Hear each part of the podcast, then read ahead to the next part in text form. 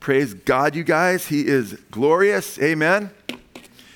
Please take your Bibles and turn to Revelation chapter 21, verses 7 and 8. Revelation 21. And when you get there, we're in Revelation chapter 21, verse 7. But there's a lot of vantage points because there's a key verse that we have been looking at a little bit, and it's after the new heaven and the new earth is beginning to be described with no more curse and death and so forth. And in verse 7, he says, He who overcomes will inherit these things, and I will be his God, and he will be my son. And that's a glorious verse because it's the overcomer who inherits these things. And I will be his God, and he will be my son. And the reason I've camped out on this verse a little bit and will continue to do so for some time is many believers, those who are putting their faith in Jesus, who are trusting the Lord, uh, a lot of times they view faith as mental assent, you know, just believe a state of facts In fact, some of their leaders say it's just, you don't have to repent in the sense of turning from evil and embracing Jesus through faith. You can just believe that he died for you just like you believed George Washington existed. Just have a belief that that happened. Well, the Bible warns that that's a demonic faith. It says the demons believe and tremble, but that kind of faith doesn't save them. Amen. The faith that saves you is faith that what? leans in, trust in Jesus, that puts our hope in Jesus, amen, that turns to Jesus, a faith that follows Jesus, a faith that's expressed, right, in that's fruitful, amen. The Bible says faith without works is what? Dead. We're not saved by works, we're saved by grace. It says through faith, okay? So we're saved by grace through faith. We're saved by faith alone, but the faith that saves, as it's been said, is never alone, amen. True saving faith is never alone, it always has evidence to it. In fact, demons have more evidence of faith than a lot of people who claim to be Christians because the Bible says they believe and tremble. At least they tremble. But there's so many millions of professing believers out there today that aren't in fellowship, but they claim to believe in Jesus. They're getting drunk, you know, at least on the weekend or throughout the week, uh, partying, chasing women, looking at pornography, doing their own thing, and there's not the obedience of faith, you know? And they're, they're, they're very misguided. The Bible says, be doers of the word and not hearers only, deceiving your own selves. That's in James chapter 1. The Bible says they profess to know him, but by their works they deny him. The Bible talks about those who have a form of godliness, but deny the power thereof. God's word said, if anyone be in Christ, he is a new creation. Behold, old things have passed away, and all things have become new. Amen. We have not yet been made perfect, but we are on the road to glory. The name of this message is Seven Steps to Heaven's Glory. And the reason I'm here concentrated on this verse for some time and we'll explicate the overcomer and what it means to be an overcomer in more detail as we go through this little series on being an overcomer is even though we wouldn't read overcomer in this series but it's been kind of a series is because one of the synonyms for a believer in the new testament is the one who overcomes an overcomer. And i wish that term was used more okay? A lot of people will say oh, are you a believer? You know uh, Landell just sent us a text, my wife and I. Hey, can you pray for this person because they say they're a believer, but and they believe in Jesus and everything, but they don't go to church, they're not fellowship, they're not apparently really following. And so it might be more uh, advantageous to get more, get somewhere with someone to say, because a lot of people say, yeah, I'm a believer, you know, yeah, I have faith, you know, I believe in Jesus. Is to say, hey, how, how you doing? Hey, are you an overcomer? What do you mean? Are you an overcomer? I mean, that's going to put people on the spot, right? It's going to make them think. What do you mean, overcomer? Well, the Bible talks about those believers that are with him in the very end, the children of God, sons of God, that are in the new heaven and new earth, are called overcomers. Okay? And the Bible says in 1 John chapter 5, we overcome through our faith. It's in the present tense, continuous faith and Revelation 21, because, well, what do you mean present tense? Meaning faith is not just a one time act, okay? It's something that just shall live by faith. Amen? Now it's important to understand because in Revelation chapter 12, verse 11, it defines the overcomer again. And they overcame him. Remember this passage? They overcame Satan. Talking about Satan there. They overcame him by the blood of the Lamb That's the ground of our victory. That's how that's the payment for our sins. By the blood of the Lamb and the word of their testimony. That's the expression of our faith, right? We confess Jesus Christ as our Lord. And it says they did not love their lives unto death. So true overcoming is a faithful uh, following, putting our trust in Jesus to death. Doesn't mean you didn't fall short during that time. Doesn't mean there wasn't a time you didn't backslide. But it means, guess what? You got back up and you're going in the faith and you hit the finish line. Amen? And so I love this because now they've crossed the finish line. This book is history written in advance. Amen? Because God knows everything that would take place, every decision everybody would make. Amen? And here he shows that there will be a group of overcomers. We need to make sure we're among them. Amen? Because the Bible predicts in the last days, Jesus warned that many would fall away. He said that in Matthew 24, he said, Many would fall away. And he said, He went on to say, He that endures the end will be what? Will be saved. Okay?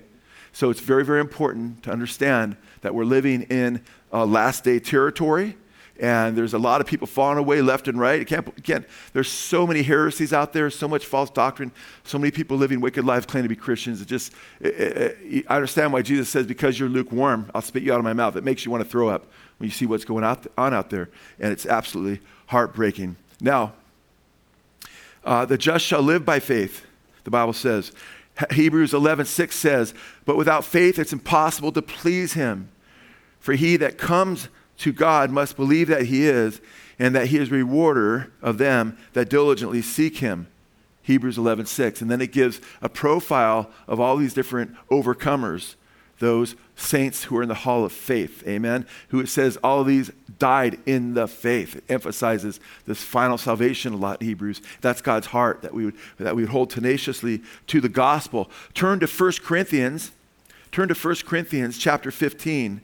If I asked you where the gospel is clearly described by the Apostle Paul, uh, you should go to 1 Corinthians 15, the first four verses. In fact, Wally Tope, a friend of mine, Lord, uh, uh, he was kicked to death street witnessing one time uh, during the street riots. He was put in a coma and he died sometime later in the hospital. He had written some books on Mormonism or at least one book on Mormonism I had, and a uh, dear, awesome brother in the Lord, and he was street witnessing during the LA riots. Okay, dangerous, right?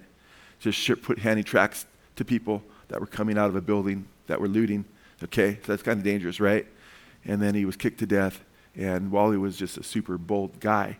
He was real slight of frame, you know, and real vulnerable on a physical level, but he was bold as a lion for Jesus. And he had told me that he had gone up to the president, the head prophet of Mormonism, followed him around a little bit in Utah. It's kind of interesting. But he, he met, he, when he was getting on a bus, he confronted him and said, Hey, as the president of the LDS or the, the Mormon, which we would understand as being cultic, he goes, Can you tell me where Paul declares the gospel? And he says what the gospel is. And all he got was, mm, uh, uh, n- no. And he read this to him. 1 Corinthians chapter 15, 1 through 4. Paul says, I make known to you, brethren, the gospel which I preached to you, which also you received, in which also you what? Stand. By which also you are what? Saved. And in the Greek, it's in the present tense. Uh, could, a more literal translation would be by grace you are being saved. Uh, even though we have been saved too, we believe that we've been saved in the aorist tense already. Amen. If you die today and you're trusting Jesus right now, Absent for the body, you're present with the Lord. Amen.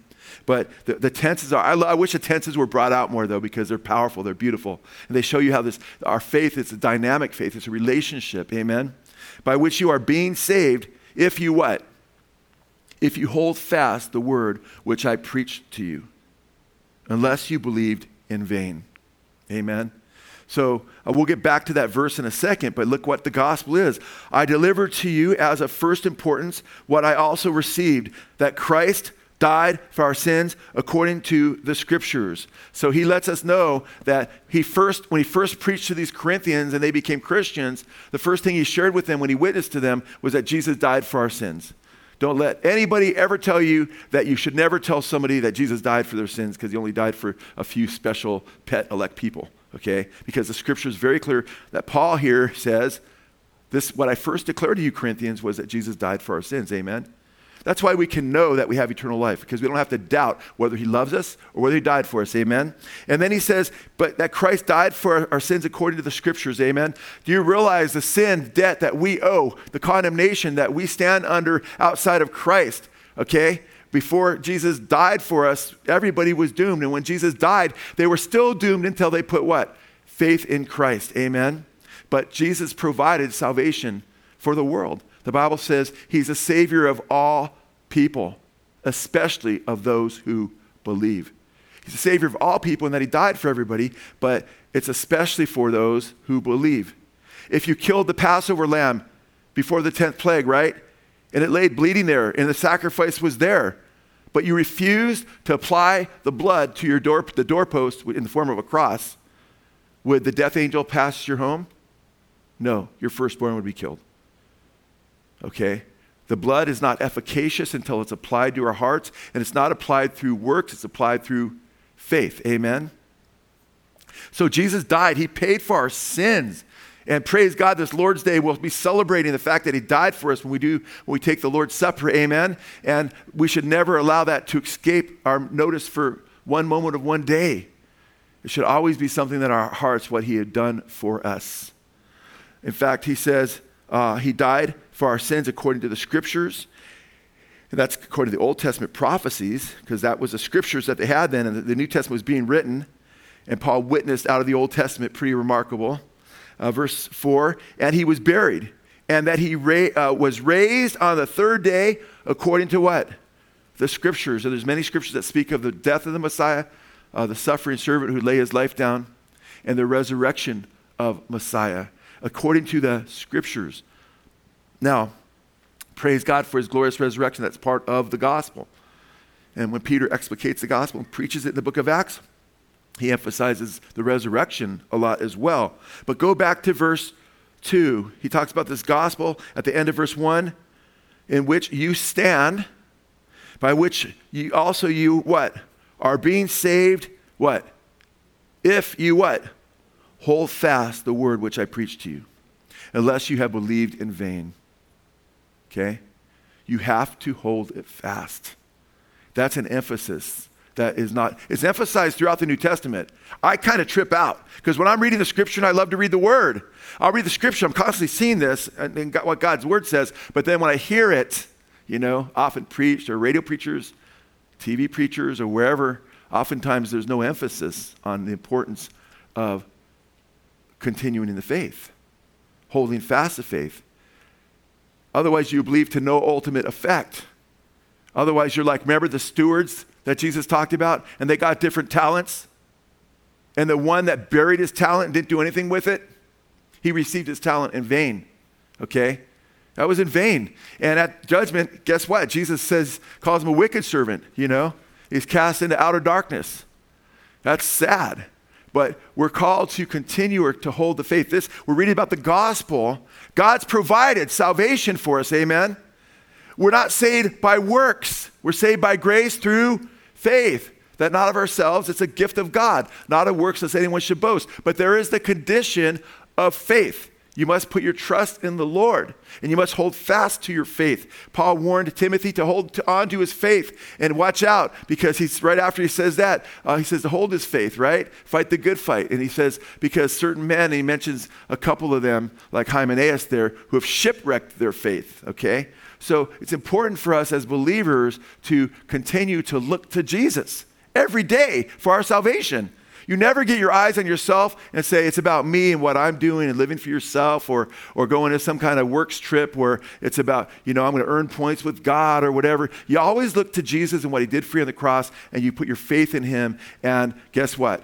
You, as you're trusting Jesus, if you're truly trusting him and following him, right? And you're putting your faith in him, there will be fruit. Okay? Different degrees of fruit in different believers' lives. But the Bible talks about how we're to, uh, there's in, in, in a uh, large house, it says in 1 Timothy or 2 Timothy 2.20, there are, you know, uh, in a large house, he says that there are vessels of gold and silver, and there are also vessels of wood and, and earthenware. He says, cleanse yourself of these things. And he's talking about false teachers and false teachings and wickedness right before that, right? That you may be a vessel of honor, because he says there's vessel of honor and vessels of dishonor. And he says, cleanse yourself so you can be a vessel of honor. Amen. Well, you're not you don't cleanse yourself with your own soap or your own hands. Okay, you come to Jesus. Amen. That's how you get cleansed. And you ask for forgiveness and you repent because it literally says cleanse out. Ek. Okay, from a Greek word with its uh, catharsis is an English word we get from the next word, and it talks about uh, you know basically turning from those things, embracing Jesus. Amen. And so uh, it's imperative that we understand that we have to we have to wash ourselves in His blood. Amen. We're purified by the blood of Jesus. But you, you and I are called to faith. Because God wills, the Bible says God wills that a few would be saved. Is that what it says? No, it says God wills that all would be saved and come to knowledge of the truth. And there's one mediator between God and man, the man Christ Jesus. And the next verse says, who gave himself a ransom for all. He gave himself a ransom for all and doesn't will that any would perish, Peter says in 2 Peter chapter 3, verse 9, but that all would come to repentance. And in Ezekiel chapter 33, verse 11, the Lord says, As I live, declares the Lord, he says to tell them this I take no pleasure in the death of the wicked, but rather that the wicked would turn from his way. Turn ye, turn ye, you know, from your evil ways. Why will you die, O house of Israel? So his heart is for us to turn from wickedness and embrace Jesus Christ as our Lord and Savior. And then when we're trusting Him, recognize that salvation isn't just for the day that you come to Him. Salvation is the just shall live by faith. Amen. And that's a quotation, by the way, that Habakkuk declares that in the Old Testament. They weren't saved by keeping the law in the Old Testament. You can never be saved by keeping the law. Okay? That's why Hebrews 11 is about all these Old Testament people, right, that were saved by faith. Amen and they trusted the Lord. And that's what Habakkuk says, the just shall live by faith. And by the way, that just shall live by faith declaration, and you hear me use that probably a lot, right? Because I love that verse. And, and guess what? It's quoted in the New Testament three times. Okay, once in Romans, chapter 1 once in galatians that's romans 1.17 galatians chapter 3 verse 11 and then in hebrews chapter 3 verses 38 and 39 so that, ver- that, that passage that, that quotation there it's, it's central to the new testament not the just, it's not the just shall have a one time moment of faith when they uh, raise their hand at some altar call, but the just shall live by faith. And last time, last week, we talked about the overcomer in respect to the race of salvation that we're in, amen? And those that persevere, uh, they receive the crown of life instead of that, that, that veget- vegetable wreath, you know, that the Olympians of those days uh, tried to strive for. That would be per- with, with perishable wreaths, it says. Now, it's interesting the just shall live by faith. Now, I'm calling this seven steps to heaven's glory because uh, when we look at it from God's perspective and what He calls us to in His plan of our salvation, there's uh, sometimes I say, you know, when some people, like my wife was in AA, and CA when I met her. I knew her years earlier, but when I uh, started coming to a, a, a, church I was at, and, and we got reacquainted, and I was tripping out because uh, she was going to these all these programs, but everybody was just filled with smoke and everybody sleeping with each other and all this stuff. And I said, you know what? You need the one step program. You know, you need Jesus. You know. And then she quit AA and A and CA and never had to look back. Amen. Because anyone's being in Christ, he's a new creation. We talked about, amen. But when we talk about one step, Jesus is the, is the one, amen. But there's all kinds of things that happen along the way. Okay, you can call many steps within the major step, amen. And the seven steps that I'm talking about are election, these are all mentioned in Scripture, and these are distinct from one another but related. Election, predestination, calling, justification, regeneration, sanctification, and glorification. Okay, I repeat that real quickly, please? It's a lot there, right? But we're going to break each of those down. And obviously, we could spend one Sunday on each of those or several Sundays, but we're going to spend one Sunday on all seven of them. So I will not be able to get in a whole lot of detail because I want to look at the forest instead of focus just on one tree in this message uh, because it's kind of what we did with the race last week, right? We looked at a lot of passages, you know, and uh, but uh, and we see some of those steps mentioned in Romans chapter eight, verse twenty-nine. Let's look at Romans eight twenty-nine. In verse 29 and 30 of Romans chapter 8, we read this for those he foreknew, he also predestined to be conformed to the image of his Son, so that he would be the firstborn among many brethren. And these whom he predestined, he also what? Called. And these whom he called, he also justified. And these whom he justified, he also what? Glorified. So you'll see a number of those, not all seven mentioned there, but a number that mentioned there. Amen? And sometimes we call this in theology the golden chain. Okay, the golden chain of salvation. It's a, a beautiful phrase. And there's this chain of salvation whereby the Lord leads us uh, through uh, the way of salvation, the way of Christ, which includes these things and a couple things that Paul uh, doesn't mention there, but he mentions elsewhere, and so forth, you know. Now, it doesn't say that, uh, as Wesley would say, and I'll quote him in a minute, that everyone who was called came, right? Right? And everyone that was justified continued in the faith, and everybody, doesn't say every one of them, but it's looking at, uh, he said, from God's perspective. R.C. Sproul, uh, uh, and I'm not a fan of his theology, uh, but he, he said, he admits in his book, Chosen by God, that, uh, yeah, it's not, it doesn't state that everybody that was, you know, called and so forth went to the next thing. It doesn't say that. But John Wesley states something quite interesting. And he, he, he says, Paul speaks of one looking back from the goal upon the race of faith.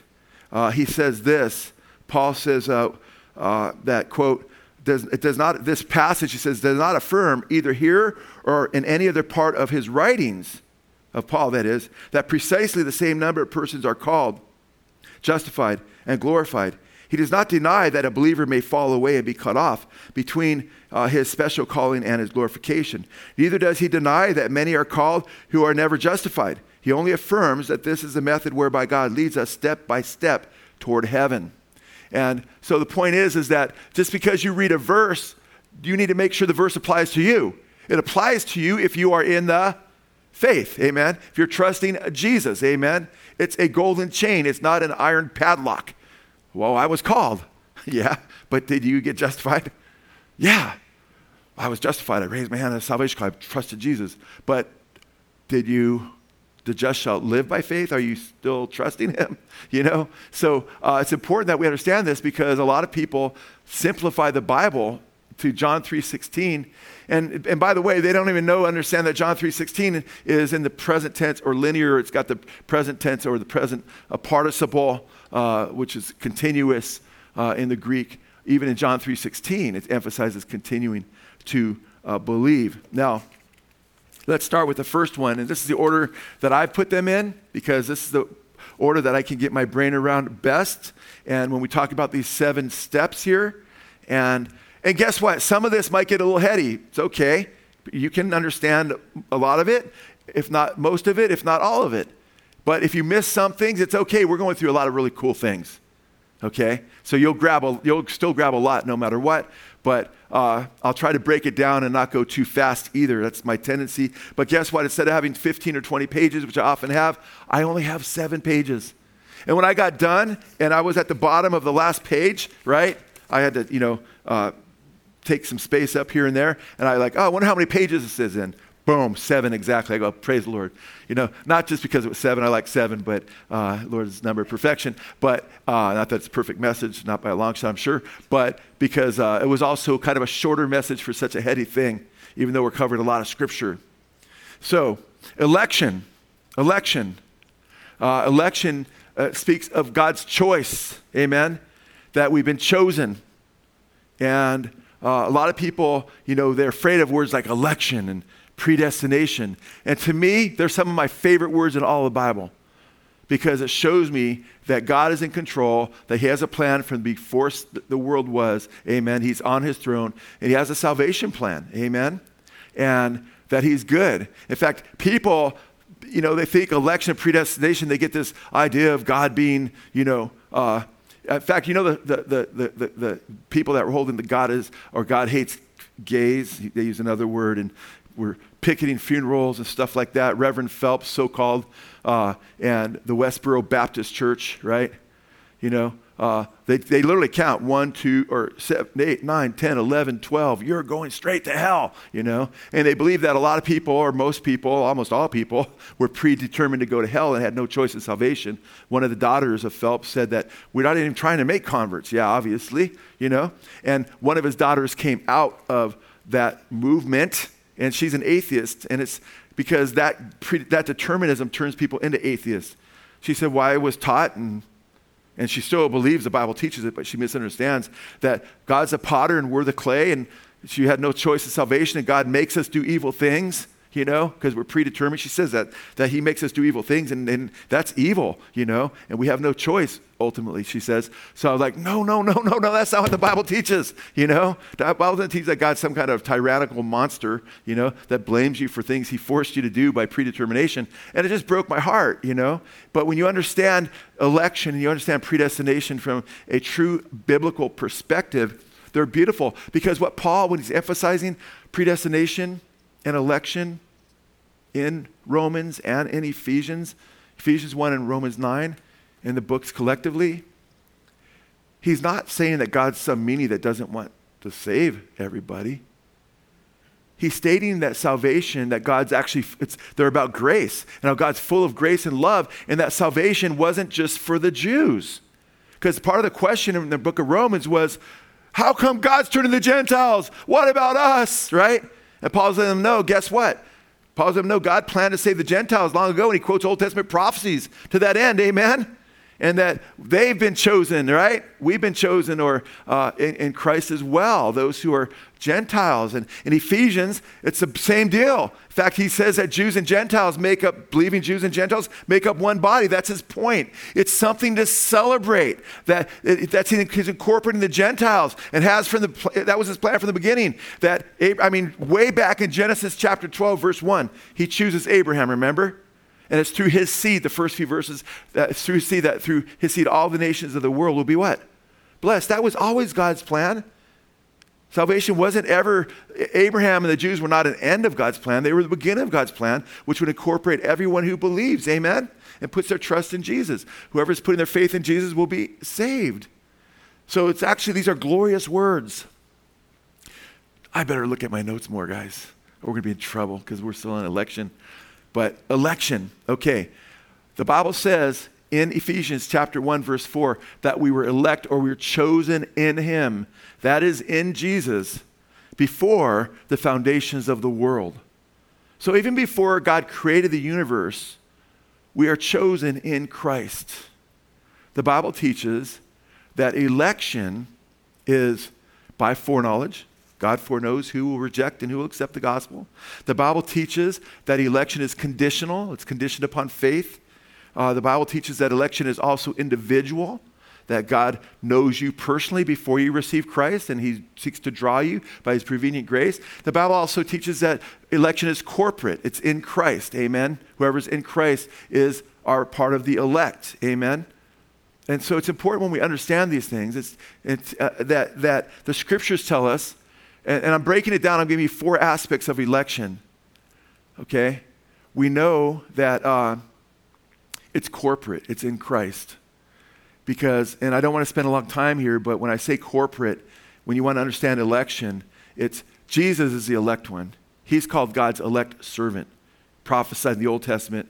That scripture is quoted by uh, Peter in 1 Peter, that he's the chosen, he's the elect one. Amen? And you are elect and God contemplates you as being uh, elect in Him, in Christ. Whoever comes to Christ would be what? Saved. Those who are in Christ are part of the elect. Amen? So uh, it's like, you know, uh, it's like, say, here's Jesus, and, on, and He says over and over again things like, Come to me, all of you, right? Whosoever will, amen? And then you come to him and you enter into him and you become part of the body of Christ and you come in through the door because he is the door, amen. And now you're in Christ and then you look out the inside of the door to Jesus and what do you see? Those who were chosen before the foundation of the world. That's everybody who comes. So anybody can come to Jesus but whoever comes to him will be in him, and they'll be part of the chosen servant, the chosen one. They'll be part of the elect. Not because we're specifically, I'm better than that guy, and I want, God wants this guy, but he doesn't want that guy. No, but because you accept the grace and mercy. God gives grace to the humble, but he resists the proud.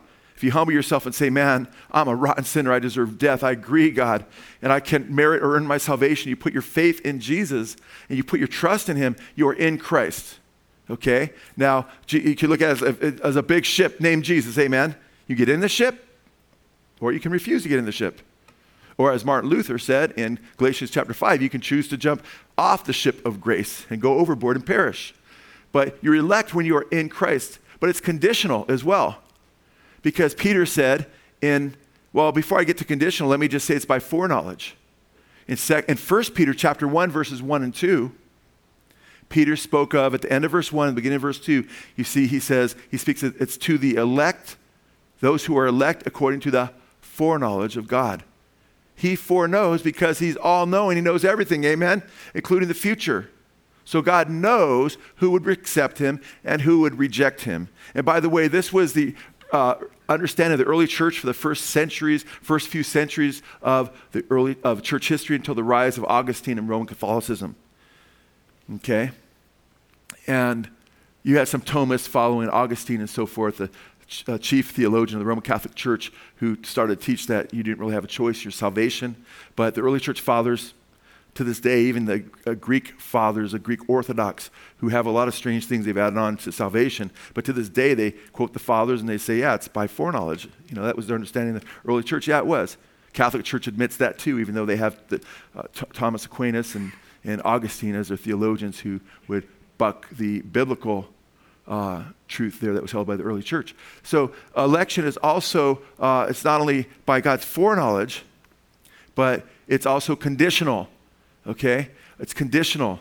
Peter says in 2 Peter chapter 1, verses uh, 9 and 10. Remember, that's we won't go into. We just had a whole thing, went through every verse of 2 Peter last, we- last Wednesday night. But uh, he warns about those who, he talks about growing in our faith and adding to our faith various things that we may grow in our salvation. And then he talks about not to, you know, become short sighted and blind where you forget that you're even cleansed from your past sins.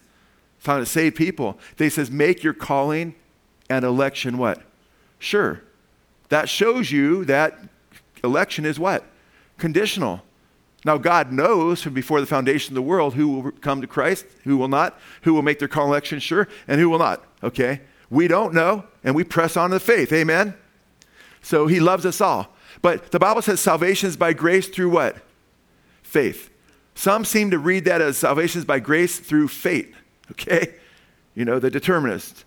They seem to believe that faith is just something imposed upon you as a gift that's irresistible that you can't help but accept. In fact, R.C. Sproul said that God is a divine rapist, okay? And, uh, you know, basically you don't have a choice in your salvation, okay? Uh, because he, he calls him God a, a divine or cosmic rapist. And no, God doesn't rape, man. He knocks. Amen. He'll knock loud because he doesn't want you to perish. Amen. But you have to let him in. So uh, it's also individual because prior to us coming to Christ, God has already planned to send his son to die for us, set his affections upon us.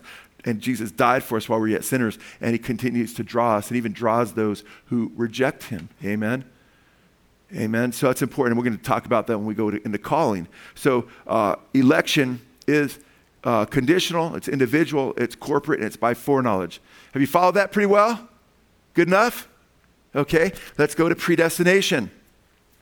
It's related to election, amen? Because those who come to Christ, amen, and those who are in the elect, who is Jesus, amen.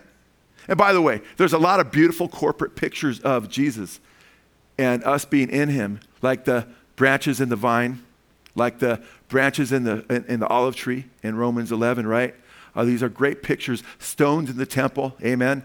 He's the chosen cornerstone, amen. He's the chief cornerstone. We're in him. But when it comes to predestination, predestination has to do with the destination of those who are chosen, those who come to Christ. Now, if somebody says, Well, how do I know if I'm one of the elect or not? How can I be? You can become one of the elect. What do you mean? Turn to Jesus, put your faith in him.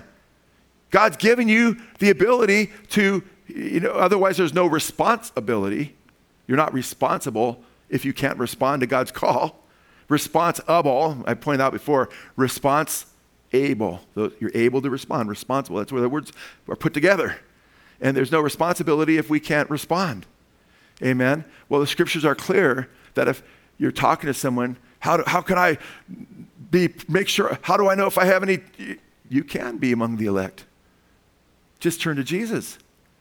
And whoever puts their faith in him The Bible says we're baptized by the Spirit into the body of Christ. Amen. And He's the elect one, and then therefore you will be one of the elect.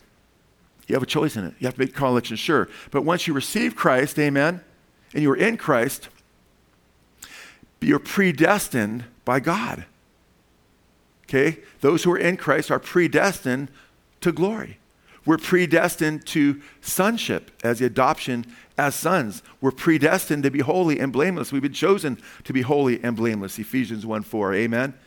And predestination has to do, and by the way, did you notice all these, all every step of the way, I'm emphasizing what? Faith. Amen. I'm emphasizing faith. You're make, uh, in fact, check this out. When you look at being chosen and you look at predestination, Jesus gave out or talked about a king who was having a wedding for his son. Who's the king? The father. Who's the son? Jesus. Okay? And he gives the invitations out to the Jews. But it says of the Jews in 22 around verse 3, they were speaks of many of them being unwilling to come. They were unwilling to come. Unwilling to come. And then in the end, there is a guy that comes, but he doesn't have the right clothes on, right? Came in his own clothes. He didn't want to come in the clothes that the king said he needed, the, clo- the, the, the clothes, the, the garments of salvation. Came in his own dirty, scummy self righteousness, and he's booted out. And it's there that Jesus said, Many are called, but few are what? Few are chosen. Because after they went to the Jews, then he said to go to the highways and byways and bring in his, whoever will come, right? It's for everyone. But why were many called but few chosen? Because he didn't want to save them? Well, you're ignoring Matthew 23, the very next chapter, right? Where Jesus, how often I would have gathered you together, but you were unwilling. Well, in chapter 22, which comes before 23, it says they were unwilling to come. If you're not among the elect, it's because not because God didn't love you, because Jesus didn't die for you, but because you were unwilling to come to Jesus. Amen. So when you come to Jesus and you are part of the elect, before the foundation of the world, God comp- uh, contemplates you in Christ and predestines you to glory. How so? He predestines his son who's going to glory. And whoever's in his son will be part of that predestined group. Amen. The question is will you choose of your own free, libertarian free will to be part of that group and put your trust in Jesus or not? Okay? Now, uh, let's go to Ephesians chapter 1. Ephesians chapter 1. Now, it's interesting because Paul talks about being predestined here in verse 11. He says, Also, we have obtained, uh, being chosen in verse, is verse 4, in him before the foundation of the world. In Ephesians 1:11, a few verses later, also we have obtained an inheritance, having been what? predestined according to his what? Purpose. Or if you have an NIV, it says according to his plan. Okay, same thing. Okay? What's his plan? According to his purpose or plan, who works all things after the counsel of his will. I love that. He works everything, including the free will choices of evil people. He works into the counsel of his will. Nothing happens on earth that God doesn't permit to happen. Amen. But God never sins. He can't sin. The Bible says he can't do evil. He doesn't tempt anyone to do evil. But he uses the, the wrath of man to praise him. That blows me away, man. He puts the wicked in slippery places. Amen. To accomplish his will. He knows what this person is going to do and that person is going to do. And we have to trust him. Amen. Put our faith in him for everything. And then it says, according to the purpose of him who works all things after the counsel of his will. Well, he predestined us uh, according to his plan. What's his plan? Look at the next verse. To the end that we who were first to what? Hope in Christ would what? Be to the praise of his glory. His predestined plan is that whoever would put their hope in Jesus would be what? Saved. It's not that complicated. Look at verse 13. In him also, after what? In Him, it's all about being in Jesus, amen? In Him, you also, after listening to the message of truth, the gospel of your salvation, by the way, when did this happen? When did salvation happen? After listening to the message of truth, the gospel of your salvation, having also what? Believed, you were what? Sealed in Him with the Holy Spirit of promise. So our salvation doesn't take place before the world is created. Our salvation takes place and we're sealed by the Holy Spirit after we believe. Do you understand that? Then we're sealed, okay? And by the way, that's in the aorist tense. We've already been saved by God's grace. Amen. Most Christians believe that, so I don't have to emphasize it all the time, but I do anyway because I think it's beautiful. We're already saved right now. But uh, notice that we're predestined, right? According to the purpose of His will, according to His plan. And what's His plan? That if you hear the gospel and you believe, you'll be sealed by the Holy Spirit. Amen? And we're sealed in Him. And we share in His destiny. Isn't that beautiful?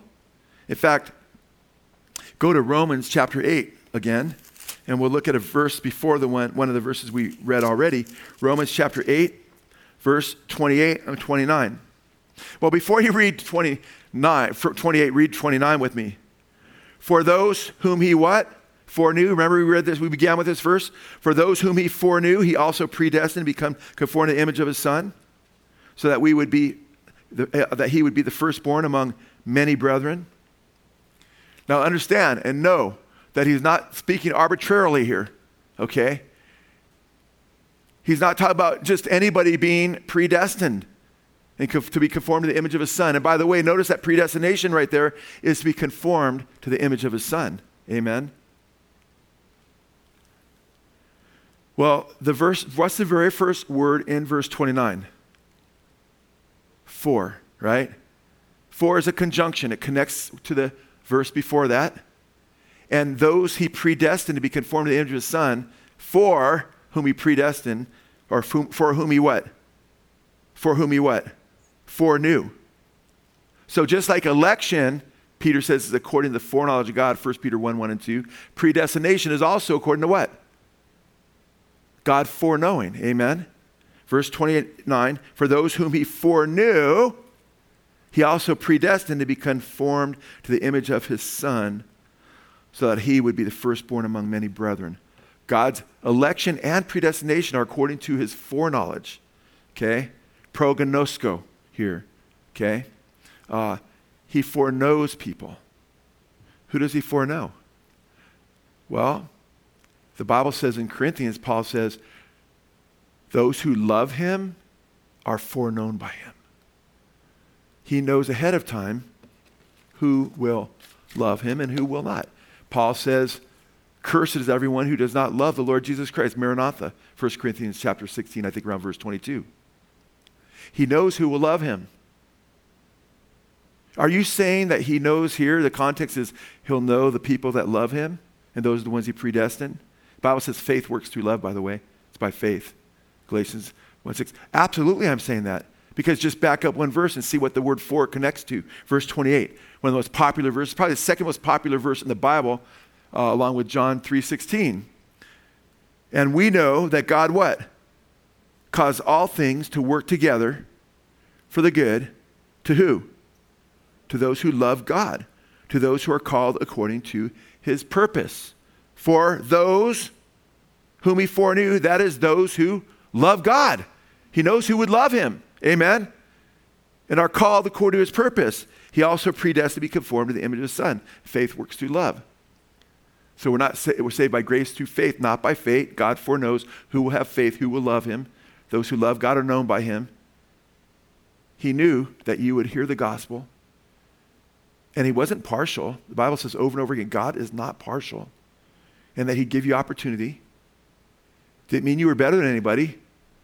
In fact, it might have meant that you recognized you were worse than most people because God gives grace to the humble. Amen. There's no merit here. the Christians are those who are poor in spirit, who recognize there's nothing to boast in. Amen. Amen. So he predestines us according to his foreknowledge. This is really heavy when you think about it. Uh, now, I want to encourage you guys to understand too. In fact, go to Isaiah chapter 65.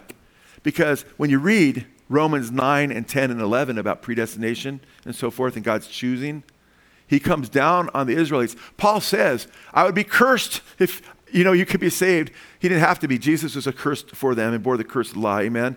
He says, My heart's desire and prayer is for their salvation, Paul says.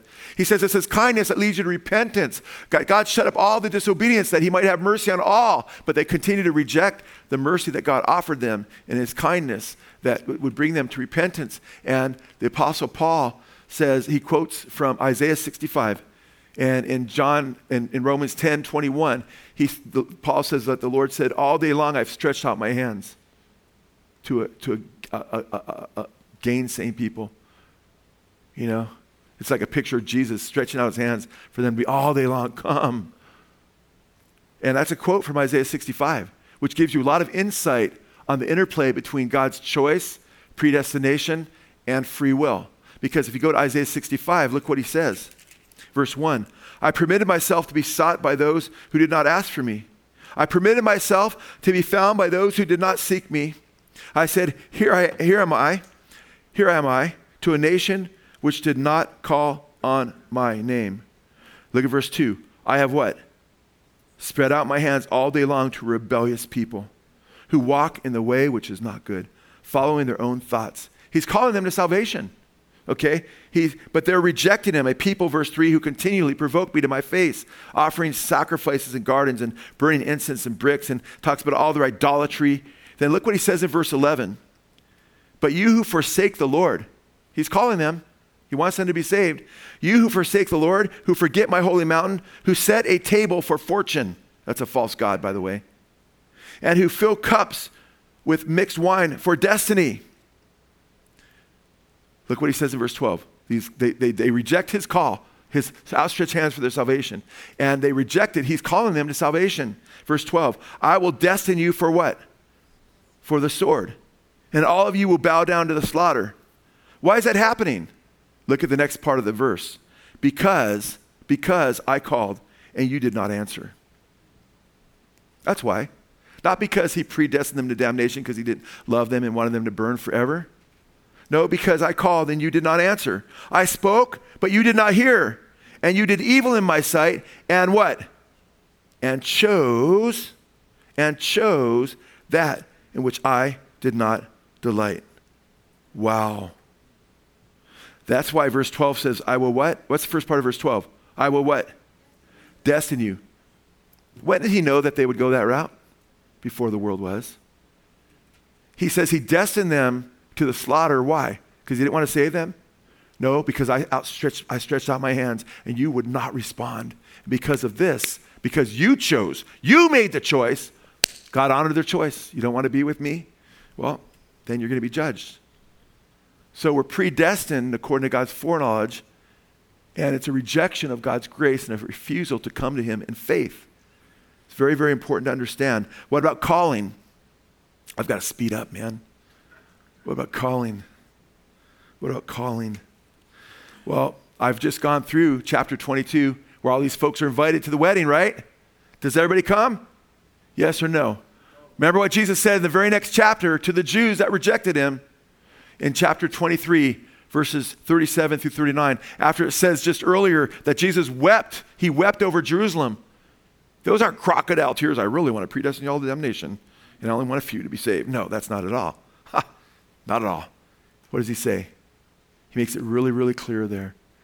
He says, How often I would have gathered you together as a hen does her chicks, but you were what? Unwilling to come. Now your house. He said, Oh, Jerusalem, Jerusalem, who slays the prophets and kills those who are sent to her. How often I would have gathered those outstretched hands, gathered together as hen does her chicks. You're invited to the wedding, but you, he says, were unwilling. They rejected the call.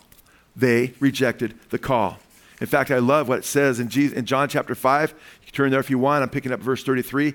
You have sent to John, Jesus says to the Pharisees, and he has testified of the truth. John the Baptist, he testified of the truth. But the testimony which I receive is not from man, but I say these things that you may be saved.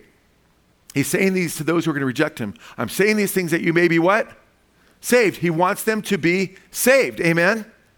He was the lamp that was burning and was shining, and you were willing to rejoice for a while in his light. Then in verse 39, he says, You search the scriptures because you think that in them you have eternal life. It's these that testify what? About me. And you are what? Unwilling to come to me that you may have life. Now, this is Jesus saying, I'm saying these things that you may be what? Saved. But you're unwilling to come to me that you may have life. So he's calling them, but because you're called doesn't mean you're automatically going to be saved. Now, sometimes the word called is used of those who've accepted the invitation, right? Who are trusting Jesus and following him. So it's important that we see that. And in fact, listen to Luke 7:30. But the Pharisees and lawyers rejected, check this out. But the Pharisees and lawyers rejected God's plan or his purpose for themselves, not having been baptized by John. Is that clear as day? They rejected God's purpose for them. The Bible says in John 1, John came baptizing. He was not the light, but he was a light. He pointed to the light, right? That through his testimony all would be saved. And that goes on to say, Jesus is light the heart of everyone that comes in the world. And Jesus says, I'm saying this you may be saved, but you won't come to me, that you may have life. You're unwilling to come to me. Amen. And then the scriptures say the divine commentary by the Holy Spirit in Luke 7:30, but the Pharisees and the lawyers rejected God's purpose for themselves, not having been baptized by John. So you can reject God's purpose for yourselves. Well, is it God sovereign? Yeah, because guess what? Even if you reject his purpose in your salvation, he has another purpose for you. He caused the wrath of man to praise him. There's his antecedent will. His first primary will is your salvation. But there's his per- permissive will. He permits you because he didn't create robots. He wants those who will love him back and have a relationship with him. The just shall live by faith. Amen? He permits you to go the other way. So there's his subsequent will after his antecedent will. His decrees are stated, they're clear. He that believes, what? Puts his trust in Jesus, puts your faith in Jesus will be what? Saved. And the scriptures also say those who don't believe, believe they're damned. So either you fulfill his uh, will for your salvation, you reject that, then there's his permissive will. He permits people to reject him because he doesn't want automatons. And there's his subsequent will. Okay, he has to be just and he'll condemn you because you'll have to, you decide to pay for your own sins. He says, okay, have at it. I didn't want that to happen to you to the point of tears. Well, then there's, uh, there's justification. Justification. We've looked at election, we've looked at predestination, we've looked at calling, right? And now justification. Paul says in Galatians chapter 3 verse 11 the just shall live by faith. There it is again. Galatians 3:11. But Paul's concerned about the church of Galatia, which a lot of these verses in Galatians, a lot of the book itself applies to what's called the Hebrew roots movement today. Where a lot of believers, and they're trying, they're bringing all kinds of, spreading these lies throughout the internet right now, all over the place, that you have to keep the law of Moses to be saved. And they're not keeping the whole law of Moses, they just pick and choose. It's called the Hebrew roots movement millions strong in some form of the Hebrew roots movement. unbelievable. We're not saved by the works of the law, we're saved by what Paul, by, by grace through faith. And we're under the new covenant, not under the old covenant. We're not under the law of Moses, we're under the law of Christ. Amen? And the scriptures are real clear that um, there's New Testament commands and they're part of the law of Christ. And we don't keep those commands to be saved. We keep them because we are saved, amen? Because we love Jesus and we're thankful for what he's done and who he is. And we, and we love him and want to live for him. Therefore, we're obedient if we're following him, amen? Now, Paul's concerned about the church of Galatia because people came in and said, You got to be circumcised, like it says in the law of Moses. It's good that you have Jesus, but you also got to be circumcised. And you got to start keeping the Jewish calendar and the holidays and so forth. A lot of the Hebrew movement, movement thinks, oh, we got to keep these holidays. Not a lot, of them say it, but a lot of them don't even want to get circumcised, which is kind of interesting. and Paul says if you're going to be saved by law, you got to keep the whole law, whole enchilada. Amen. Can't, can't, keep, can't remove one bean from the burrito, man. Gotta, you got to eat the whole thing, man. And nobody could do it. Amen. In fact, Paul says, I'm, Paul says, I marvel, chapter 1, verse 6, that you're so quickly deserting him who's called you into the grace of Christ to another gospel, which is really not another gospel. If we or even an angel from heaven preach another gospel to you then that which we preach you, let it be accursed. He says in chapter 3, you've begun well, you started in the spirit. Are you now going to try to be perfected by the flesh? The just shall live by faith. Then look what he says in Galatians chapter 5. I won't turn there because I've got to move on from calling in a second. But in Galatians chapter 5, I mean, from justification in, in a minute. But he says in Galatians 5 stand fast in the freedom wherewith Christ has set you free. And don't be entangled again in the yoke of bondage. Don't go back to the law. Remember, Jesus says, Come to me, all of you who are weary and heavy laden, right? Right? For my burden is light, right? My yoke is easy. We take Jesus' yoke, amen. We're no longer, longer under the yoke of law. In fact, Peter says in Acts 15, when they had the first church council, that even our forefathers, we couldn't keep this yoke, amen. And he says, don't be entangled again in the yoke of bondage. Don't go back to the law. He says, if you do go back to the law, he says, you'll be cut off from Christ and you will fall from grace. Okay? It's serious stuff. We're saved by grace through faith. Every step of the way, we're, we're emphasizing you need to put your trust in Jesus. You need to be following Jesus. Amen?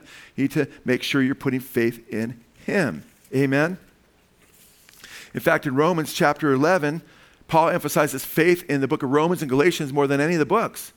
But in Romans chapter 11, verse 20, he talks about how they've been grafted in. These Gentile believers have been grafted in. Amen? And he says, You stand through your faith. But then he warns them. He says, Don't be high minded against the branches that were broken off. Don't get an attitude against the Jews that were broken off. Because by God's grace that you're standing, is what he's saying there.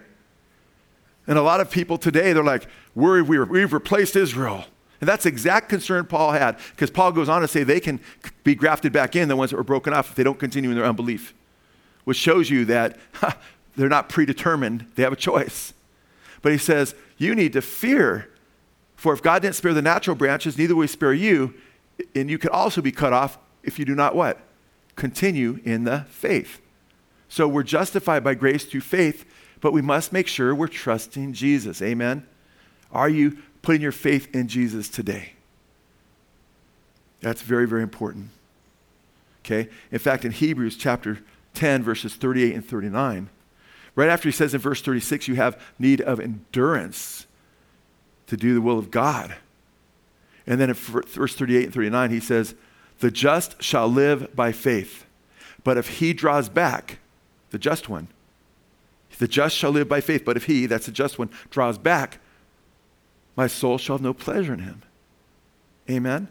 And I love what he says right after that because he's talking to Christians who've lost their homes or visiting prisoners who've risked their lives. And he says, But we are not of those who draw back to perdition, but of those who believe unto the what? Saving of the soul. Perseverance, right? In faith to the end. But there are those who did draw back at that point who had been justified. So we're seeing over and over again through every step of the way what's required faith. Amen? In fact, when, I talk, when we talk about faith, what verse do you hear me quote all the time? The just shall live by faith. Because God wants a dynamic relationship with you. He wants you to continue to trust Him, continue to look to Him in faith. Now, it's interesting. Regeneration. Wow, man. Lord, help me. I was tempted to make two parts out of this, but I want to try to get it done regeneration. I'll just, this one's easy. Regeneration. After we're justified, justified means to be made right with God, right? You've been made right with God because you've been forgiven of your sins. And when we come to Christ in faith, salvation by grace through faith, we receive what Jesus did for us on the cross. He died according to, uh, by the word of God, the scriptures, according to the scriptures, that those who trust in, those who are holding the faith, 1 Corinthians 15, are saved. But we're right with God through faith. We must continue in the faith. Then there's, after we're made right with God, right? We're forgiven. Guess what God can do now? Can live in us. Amen. The Holy Spirit comes into us because we've been forgiven. And then when we've been forgiven, we're what? We're regenerated. We're born again. The Holy Spirit lives. We're made children of God. Amen. And the Bible over and over and over again talks about how belief and faith come before regeneration or being born again. In fact, in John 1:12, it says this, as many as received him to those who believe in his name, receiving and believing, he gave the right to become what? Anybody know that? Remember that? To become the children of God. What, what, by the way, what happens first? Those he made children of God were able to believe then? No. As many as received him and believed on his name, he gave the right to become the children of God. So we're born again through what? Believing. Receiving and believing through faith. Amen? Through putting our trust in Jesus. Through faithfully looking, looking for, to Him in faith. You died for me, Jesus. You rose again. Amen? So it's critical that we understand this. In fact, there's a present tense that's used in regard to. So regeneration is receiving Jesus, receiving eternal life into your heart. Amen? You're not just forgiven, now you're forgiven of what you've done, but now God comes to live in you. A miracle of regeneration. Well, God, does God do miracles a day? Are you born again, brother, sister? That's a miracle right there. In fact, besides the resurrection, that's like probably the next greatest miracle. Amen. You've been born again. You were dead, but now you're alive. Amen. But there's an emphasis on continuing in the faith in regard to regeneration. In fact, let me read some of the uh, verses that are, that are popular or known by you, but let me bring out the tenses. John 3:15, that whosoever is continuously believing in him should not perish, but have everlasting life. John 3:16, everyone who believes and continues to believe, right? John 3:18 He who believes and continues to believe is not condemned but he who does not believe and continues not to believe stands condemned already. John 20, 30 and 31. Listen to this. Therefore, my many other signs Jesus also performed in the presence of many disciples, which are not written in this book. But these have been written so that you may believe that Jesus is the Christ, the Son of the, of the Son of God. And believing and believing and believing, you may have life in his name. Verse 31, bringing out the Greek tenses, that by believing and continuing to believe, you may have and continue to have life in his name. That's why John was written, that we might believe and continue to believe, that we may continue to have life in his name. Which fits really well with John chapter 15, verse 6. Those that abide in him, right? Are, if you don't abide, you're cut off. But if you're trusting Jesus, you're abiding in the vine, you continue to share his life. Amen? Which is a result of regeneration. Christ in us, the hope of glory. Romans 1 17. Uh, Romans 1:16 for the power of God is for salvation to everyone who believes and continues to believe. That's the Greek tenses. Romans 1:17 for therein uh, is this this the righteousness of God revealed from faith to faith. It is written the just shall live by faith. Okay? He that has a son has a life. He that does not have the son does not have life. 1 John 5:13 if you who believe and continue to believe, I'm sorry, that you who believe, these things are written that you who believe and continue to believe on the name of the Son of God may know that you have eternal life. Henry Alford, one of the top scholars of the past, writes So in 1 John 5 12 and 13, the believing and having eternal life are commensurate. Where the faith is, the possession of eternal life is. And when one remits, the other is forfeited. So it's imperative that we continue in the faith to continue to have the life because we're saved by grace through faith. In fact, in John, chap- 1 John chapter 2, verse 24 through 26, he's warning them. He says, Let that remain in you which you heard from the beginning. That's the gospel. If that which you heard from the beginning, the gospel, remains in you, you will also continue in the Father and the Son. And this is the promise, eternal life. I'm writing these things, verse 26, concerning those who are trying to seduce you. So we continue to trust Jesus. Sanctification. Hagios. Sanctification, and now I'm going to go really quick, guys. Sanctification uh, is a process whereby we are made holy. So after, you know, we've responded to our call, after we put our trust in Jesus and we're justified, amen. After we are uh, uh regenerated and born again, amen. All through faith, by the way, we are being sanctified as soon as we receive Christ. God gets to work and begins to make us more like Jesus. He doesn't just catch the fish as fishers of men, right? He cleans his fish. He makes us more like Jesus. And sanctification is a process of becoming more and more like Jesus, being transformed in his glory, which, by the way, like everything else I've been mentioning, happens through faith. It says this in Acts 26 18. Paul says that they may receive forgiveness of sins and inheritance among them which are sanctified by faith that is in me. We're being sanctified through faith. Amen by continuing to put our trust in Jesus. However, in Hebrews chapter 10, verse 26 and following, he warns of those who would commit apostasy and turn away, and he warns them, for if we, he even includes himself, go on sinning willfully after receiving the knowledge of the truth, there no longer remains a sacrifice for sins, but a certain fearful looking for a fire indignation which will consume the adversaries of God. For if they were put to death under two or three witnesses under the law of Moses, how much worse do you suppose he shall suffer who rejects the Son? And he says, and have what? Insulted the Spirit of grace he talks about there, trampled underfoot, listen to this, and trample underfoot the blood of the covenant by which they were sanctified. And we're sanctified there in the passive voice. It's something God did. He's the one that sanctifies us by his, the blood of Christ. But if we reject the blood of Christ, we're no longer sanctified. So again and again, what are we finding out here?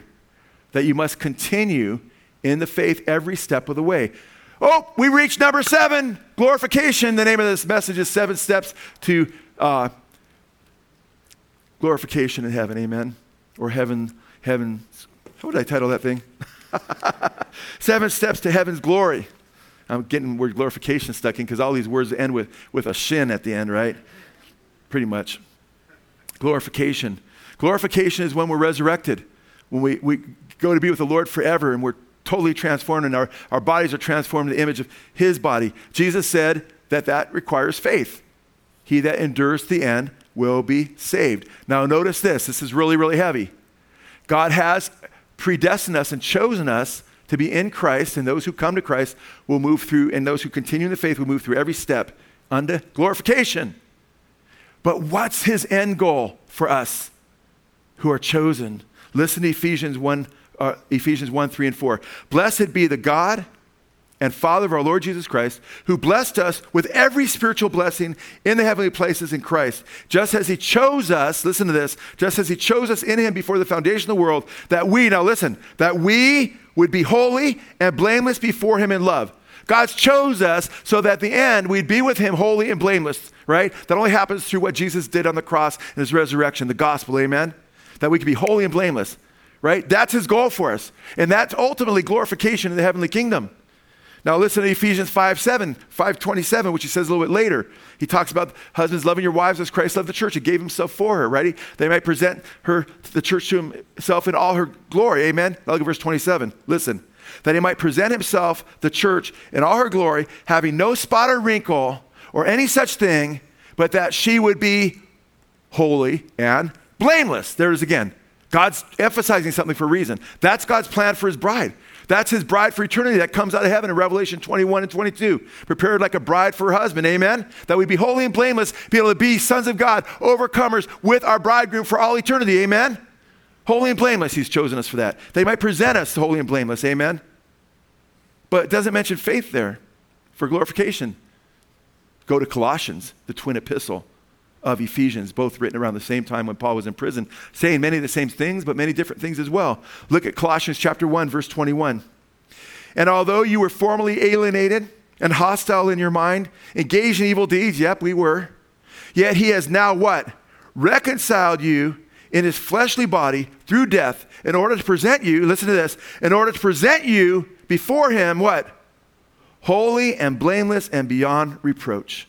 How many want to be presented on Judgment Day, holy and blameless, beyond reproach before the throne of God. Amen? We've read this three times now. Well, praise the Lord, I'm chosen, and it's going to happen no matter what. No. Look at verse, the very next verse. If indeed you what? If indeed you continue in the faith, firmly established and steadfast, and not moved away from the hope of the gospel that you have heard. We've gone full circle now, haven't we? Standing fast in the gospel, which was proclaimed in all creation under heaven, and I, which I, Paul, was made a minister. Wow. Even glorification. To be glorified, we need to continue in the faith. And he'll present us holy and blameless if we continue in the faith. Now, praise God, because he, we are kept by the power of God, it says, through faith. But he keeps us, amen? You just look to him, and he'll keep you, amen? No one can snatch us out of his hands. Nobody can take us out of the body of Christ. Amen. We just simply need to trust Jesus. He's able to present us holy and blameless and keep us from falling. Amen. We just look to Jesus. The very last verse we're looking at, go to Revelation chapter 17. When Jesus comes back, and the believers are resurrected from the dead. The dead in Christ rise first. And they, those, who, those of us who are still alive will be caught to meet him in the air. Amen. Who's he coming with when he destroys the Antichrist? Verse 14, Revelation 17, 14. These will wage war, these 10 nations that give their power to the beast, these will wage war against the Lamb, and the Lamb will overcome them because he is Lord of lords and King of kings. And those who are with him are those who came up to an altar call and then backslid for the rest of their lives, but hey, they're with him anyway. Is that what it says? No. Those who with, are with him who are what? Are the called. And the what? Chosen, and what? Faithful. That's who's with him in the end, those who remained faithful. Amen? Praise God, you guys. We went through all seven steps. I didn't turn it into two messages. We ran a few minutes late, but if we take the cup and the bread, we'll still beat our old time. Okay, let's all please stand.